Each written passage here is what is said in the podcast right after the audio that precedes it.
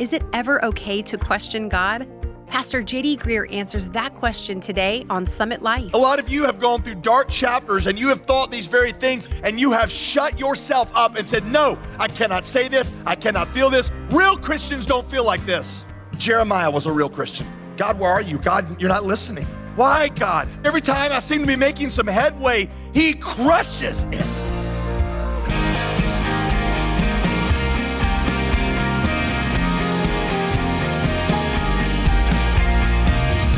Welcome to Summit Life with pastor, author, and theologian JD Greear. As always, I'm your host, Molly Vidovich.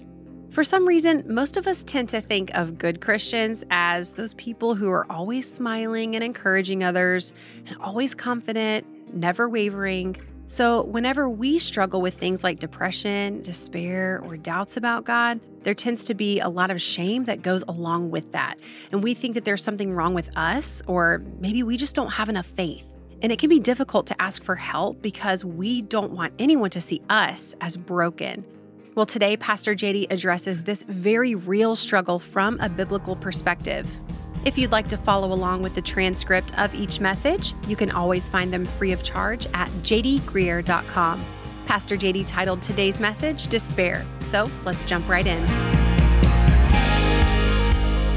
My final topic in this series is one that was not a part of my original list, but one that I really feel compelled to talk to you about. I would assume this is the Holy Spirit, and so um, I, I, would, would think that there's probably some of you listening right now um, that, that you are why God laid this on my heart. And that final topic is despair. Despair.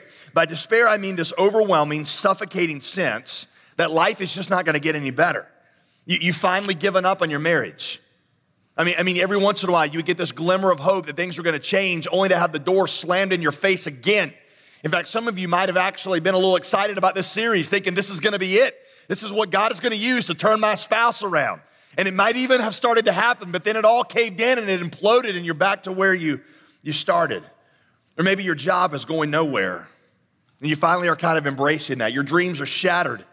Maybe your finances are just not, you thought this time, you thought last year that this time things would finally be on the up and up, but they're not.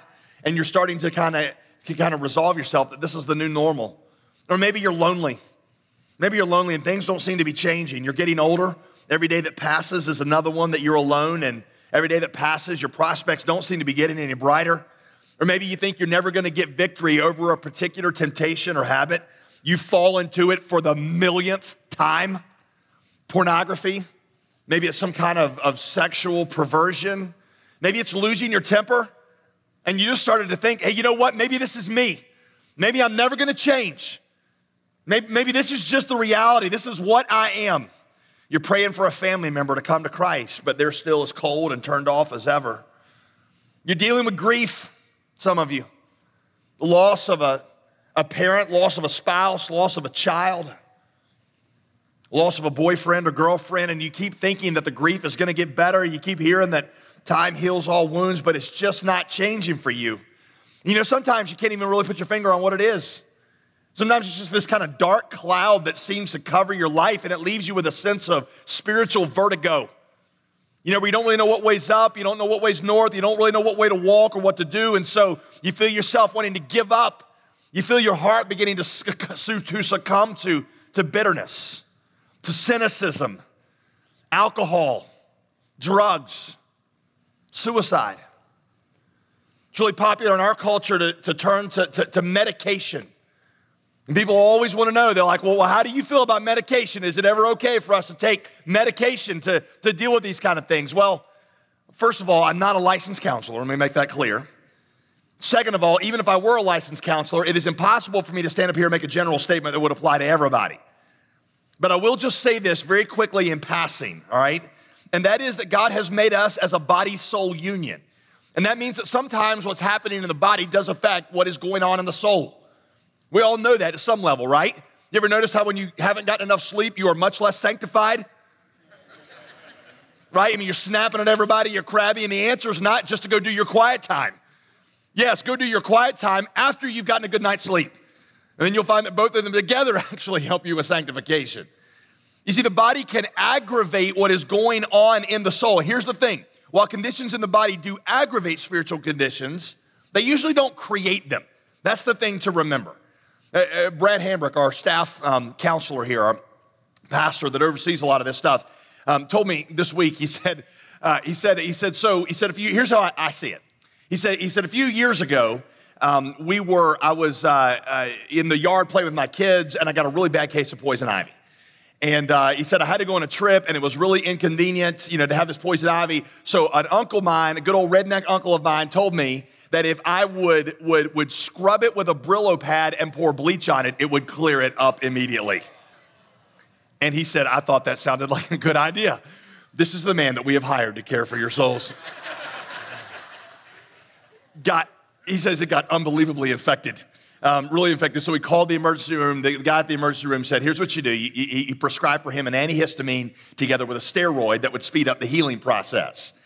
Well, Brad said that he, he took this over the course of two or three days and he noticed, kind of in retrospect, that those two or three days, he was just a, a, an animal. I mean, he was snapping at everybody, little things. He was just blowing up at people. And then he finally realized that what was aggravating that was that steroid. It was taking things that were normally there and then blowing them up to much larger proportions.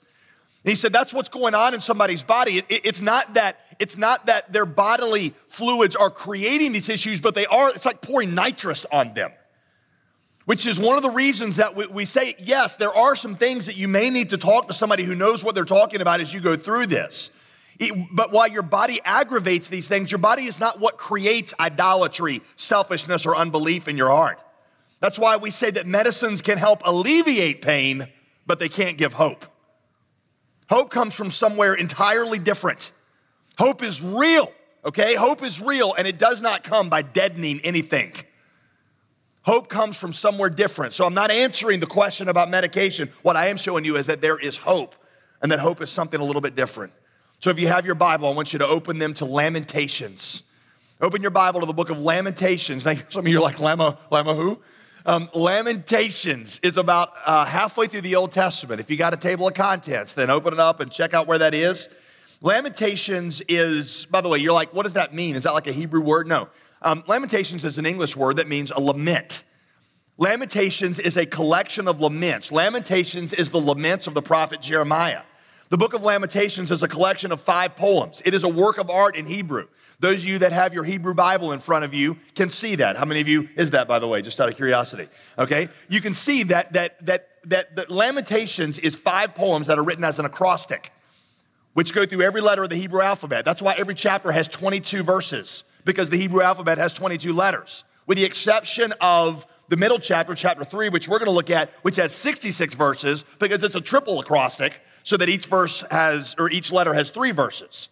You say, well, what is the point of you telling us all that other than, you know, to give us something to know during Bible trivial pursuit? Here's what it is.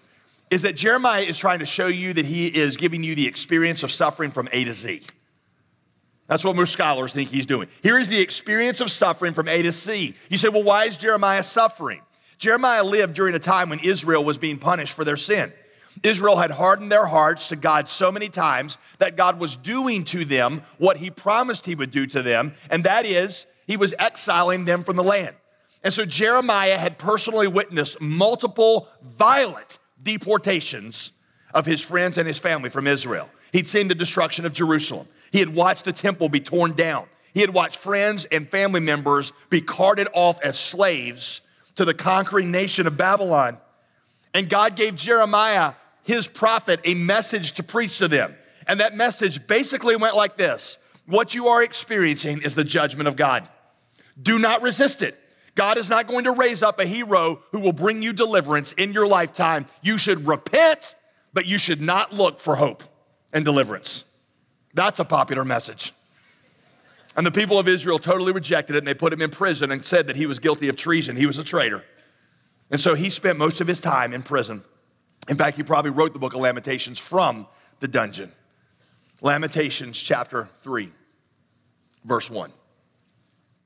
I am the man who has seen affliction under the rod of his wrath. He has driven and brought me into darkness without any light. Driven, that word in Hebrew means driven like an animal. That's what it means, like with a whip. This is not all the way my Savior leads me, okay? This is not that. This is, he drove me. You almost think that Jeremiah is thinking about some friends and family that he watched driven off like slaves. He has driven me and brought me into darkness without any light. That means hopelessness. I read a book this past year called The Endurance, which is about the failed mission of Sir Ernest Shackleton to be the first human to cross over the South Pole. And so he had to abort the mission from the very beginning because his ship, the Endurance, got trapped in polar ice and crushed. And so his team was stranded out there on basically a continent sized floating iceberg for 18 months. 18 months. He said that the worst thing, the worst thing was not the cold, the worst thing was not the starvation, the worst thing was the darkness. Because at the South Pole, the sun goes down in mid May and doesn't come up again until mid August. So we're talking like three months of just darkness. People who've been through that say that there is no desolation quite as complete as the polar night. No light, darkness all the time. That's how Jeremiah feels. No light, no hope. This is Summit Life with Pastor JD Greear and a message titled Despair. Be sure to visit us online at jdgreear.com to take a look at all of our resources. You know, we say it all the time here. The gospel isn't just the diving board into Christianity, it's the whole pool. We don't want anyone anywhere to miss that. Charles Spurgeon once said, Whenever I get a hold of a text, I say to myself, there is a road from here to Jesus Christ, and I mean to keep on his track till I get to him. So, our goal is to bring solid Bible teaching straight to homes and cars everywhere so that no one misses the opportunity to know Jesus personally. When you give to Summit Life, that's the mission you're supporting. You're helping us reach out and bring the gospel message to your neighbors and other fellow listeners. And this month, we're inviting you to join our Gospel Partner Program as an ongoing monthly giver. You can find all of the information about joining this special group by visiting our website at jdgreear.com. We look forward to having you on the team. Now, let's get back to today's teaching here on Summit Life. Here's Pastor JD Greear. Verse 3 Surely against me he turns his hand again and again the whole day long. Who's he talking about, by the way? Who's he talking about? He's talking about God. God, he has made my flesh and my skin waste away. He has broken my bones. He has besieged and enveloped me with bitterness and tribulation. He has made me dwell in darkness like the dead of long ago. He has walled me about so that I cannot escape. He has made my chains heavy. Though I call and cry for help, He shuts out my prayer. You ever feel like that? You ever feel like God's not listening to me? I don't know why. Here's the thing Jeremiah knows that's not true. They'll show you that in a minute. But this is how he feels. A lot of you have gone through dark chapters and you have thought these very things and you have shut yourself up and said, No, I cannot say this. I cannot feel this. Real Christians don't feel like this. Jeremiah was a real Christian. Jeremiah was a real Christian. God, where are you? God, you're not listening. Why? Why, God? He has blocked my ways, verse 9, with blocks of stones. He has made my paths crooked. In other words, every time I seem to be making some headway, he crushes it. Verse 10, he's like a bear lying in wait for me, a lion in hiding. What's your favorite image of God? Is it that one? Like a bear waiting to maul and dismember you? Oh, yeah, that's how I like to think about God. Verse 11, he turned aside my steps and tore me to pieces. He has made me desolate. He bent his bow and set me as a target for his arrow. That's almost sadistic, isn't it? Like setting somebody out as a target for your arrow. He drove into my kidneys the arrow of his quiver. I become the laughing stock of all peoples, the object of their taunts all day long. It's not even that I'm being admired for the way that I'm suffering. People, in fact, are questioning my motives. They're saying, I don't know you at all. He has filled me with bitterness. He sated me with wormwood. Wormwood, wormwood was, is a bitter herb. In Jewish thought, it represented the wrath of God, it represented desolation. In the New Testament, by the way, they translate it as gall. Gall. Verse 16, he's made my teeth to grind on gravel and made me cower in ashes. My soul is bereft of peace, and I have forgotten what happiness is. I can't even remember days where I was joyful and happy. I can't even remember what that's like. So I say, verse 18, my endurance has perished, and so has my hope from the Lord. Jeremiah, the prophet of God. You guys encouraged yet? You blessed? You know, before I go on, I need you to learn something very, very important.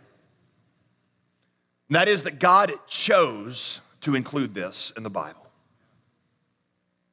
He didn't have to. He could have edited this out. In fact, he didn't have to choose to include this book at all.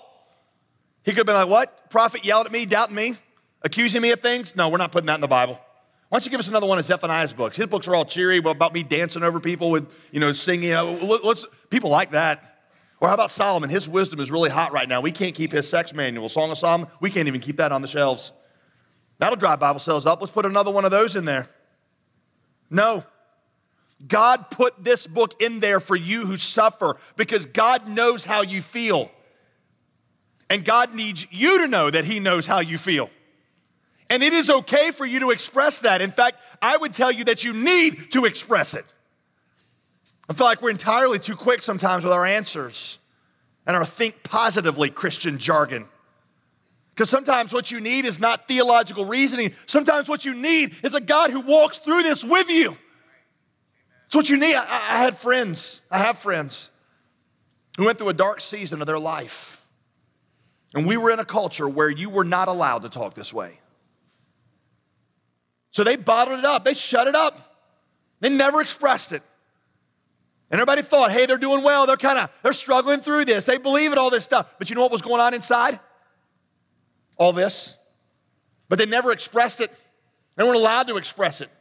So what Hebrews 12, 15 says, beware lest a root of bitterness be growing in you. You can trim off the roots of bitterness. You can keep your mouth shut. And then that root goes in there and it defiles everything.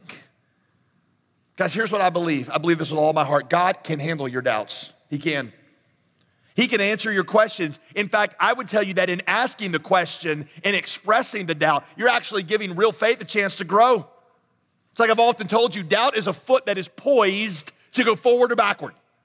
You, you, you might pick that foot up and you might go backwards into unbelief. That is certainly possible, but you're never going to walk forward until you pick up your foot. Some of you, your faith is shallow because you've never really struggled through these things. You've got a domesticated God who gives you purpose and makes you feel warm and fuzzy, but you don't crave Him. You don't stand in amazed at Him. You don't passionately follow Him. Deep struggles like this one are the way that God often changes that. It's what the prophet is saying. He's like, had I not been struck by the rod of your wrath, I would have never learned to follow you. Now, write this down. Real faith grows out of honestly expressed doubt. Real faith grows out of honestly expressed doubt. Until you have experienced deep pain and deep questions, you'll never know how much deeper God is than pain, how much more glorious He is than the questions. Deep experience, deep pain, deep doubt is how God deepens your understanding and makes you stand amazed and takes you from a casual Christian to someone who craves Him. The way that David said in Psalm 42 is the deer pants for the water, so my soul longs for you. You don't get that without this. I'll be totally upfront with you. I've never been through what Jeremiah's been through. I've never been th- anything close. I've had pain in my life like you, and we all have, but some of you may have been through this. I've never been through anything that I would say is equivalent to that, but I've been through times where I deeply doubted God. I remember right after college, it was several things that Chris, that I just learned to believe all my life. I remember one of them was hell. And I raged against God. How, God? How could, oh, why would you do this? And by the way, I knew enough to know that you can't do what I see so many people do in our culture, and that is, I just choose not to believe that part of the Bible. Because I at least had the understanding that the Bible's not a salad bar where you take what you want, where you leave what you want. It's either all true or it's not true. And I was like, it's either, either all this is false or, but God, how? How? How? Why? And I, am not going to go into all of it right now, but I will tell you this that God used some of these most difficult things to show me a God that was so much more glorious than I had thought that He was. That hell is what hell is because God is who God is, and that's what our sin against God requires. It also deepened my understanding of what God went through to save us because it showed me the depth of my depravity and my sin because that was the natural result of my sin. And so even the doctrine of hell taught me to worship a God who was so loving and so glorious that that is what he went through to save me and what the, the, the, the alternative is to rejecting him or what happens when you reject him. What I'm trying to tell you is this simply this listen, some of you need to express your lamentation, you need to write it out. I mean, write that, put that down. Write out my lamentation. That's your, that's your homework assignment. You need to write it out. I mean, literally write it out and not some sanitized, positive, encouraging Christian radio version of it, but a raw version like Jeremiah's. I mean, seriously, this is a Christian song. Imagine hearing this on Christian radio. Positive, encouraging. God is like a bear who mauls me. Write it out. Then you go somewhere and read it back to God, scream it back to Him. Grieve over a shattered dream, a messed up marriage, a lost child. Allow yourself to feel the emotions and the sadness and then put them into words and remember that God is listening to you. God is listening to you, and it's okay to be honest with Him. A comforting message from JD Greear and Summit Life. If you joined us a little late today, or if you'd just like to listen again, you can find this message free of charge at jdgreear.com. And while you're there, you can also browse Pastor JD's blog or download the complete transcript for any sermon. These are just a few of the resources that we've made available thanks to your generous support. Summit Life is listener funded, and we are so grateful for all of you who believe in this mission. As a young ministry, we're so grateful for all of those people who have partnered with us on this Summit Life journey, right, JD? Molly, you are exactly right. Uh, it has been amazing to see what God is doing. And yes, we are so grateful. Let me just say this to all of our listeners, um, especially those of you who are gospel partners. We are so grateful yes. um, for those of you that have come alongside of us and prayed for us and uh, supported us financially. We consider you not givers to the ministry. We consider you part of the ministry right. because your gifts have helped us reach so many new people. Mm-hmm. Letters and calls that we get of people whose lives are being transformed. This month, we are inviting you to, um, to, to consider taking your support to the next level by becoming what we call a monthly gospel partner. Um, you're not paying my salary when you do that. Every penny of that goes toward producing and distributing these messages. You are giving directly to the ministry. Um, we are just set up here in a way that, um, by God's grace, um, we are able to to do this and be supported. And I'm obviously supported by my church, so your giving to this is going to go simply to take this preaching and teaching farther into new places. And so, I think you can feel good about it. I think you can um, believe in it and know that you're really making a difference for Jesus in the world. Um, we even take at least 10% of all that's brought in and we dedicate that, at least 10%, to planting new churches um, in unreached parts of the United States and um, around the world, particularly in, in Muslim places. We would love to have you join where God is working through this ministry. And, and yeah, I invite you to do that, to consider it, to pray about it, to go to jdgreear.com and check it out. When you sign up for an ongoing monthly gift of $35 or more, you become part of that gospel partner family. And for your first gift as a partner, we'll send you a box of 20 inspirational greeting cards to help you encourage some of the people in your life. Your gift to the ministry right now helps us proclaim this powerful gospel message every single day, all across the country and around the world. We thank the Lord continually for our faithful partners because we truly could not do this without you. As always, you can visit us at jdgreear.com or call us right now at 866 335 5220. That's 866 335 5220. If you'd rather mail your donation, our address is JD Greear Ministries, P.O. Box 12293, Durham, North Carolina 27709. I'm Molly Vidovich. Tomorrow we're coming to the conclusion of this practical series called Home Wreckers, and you don't want to miss it. Be sure to join us Friday for Summit Life with JD Greear.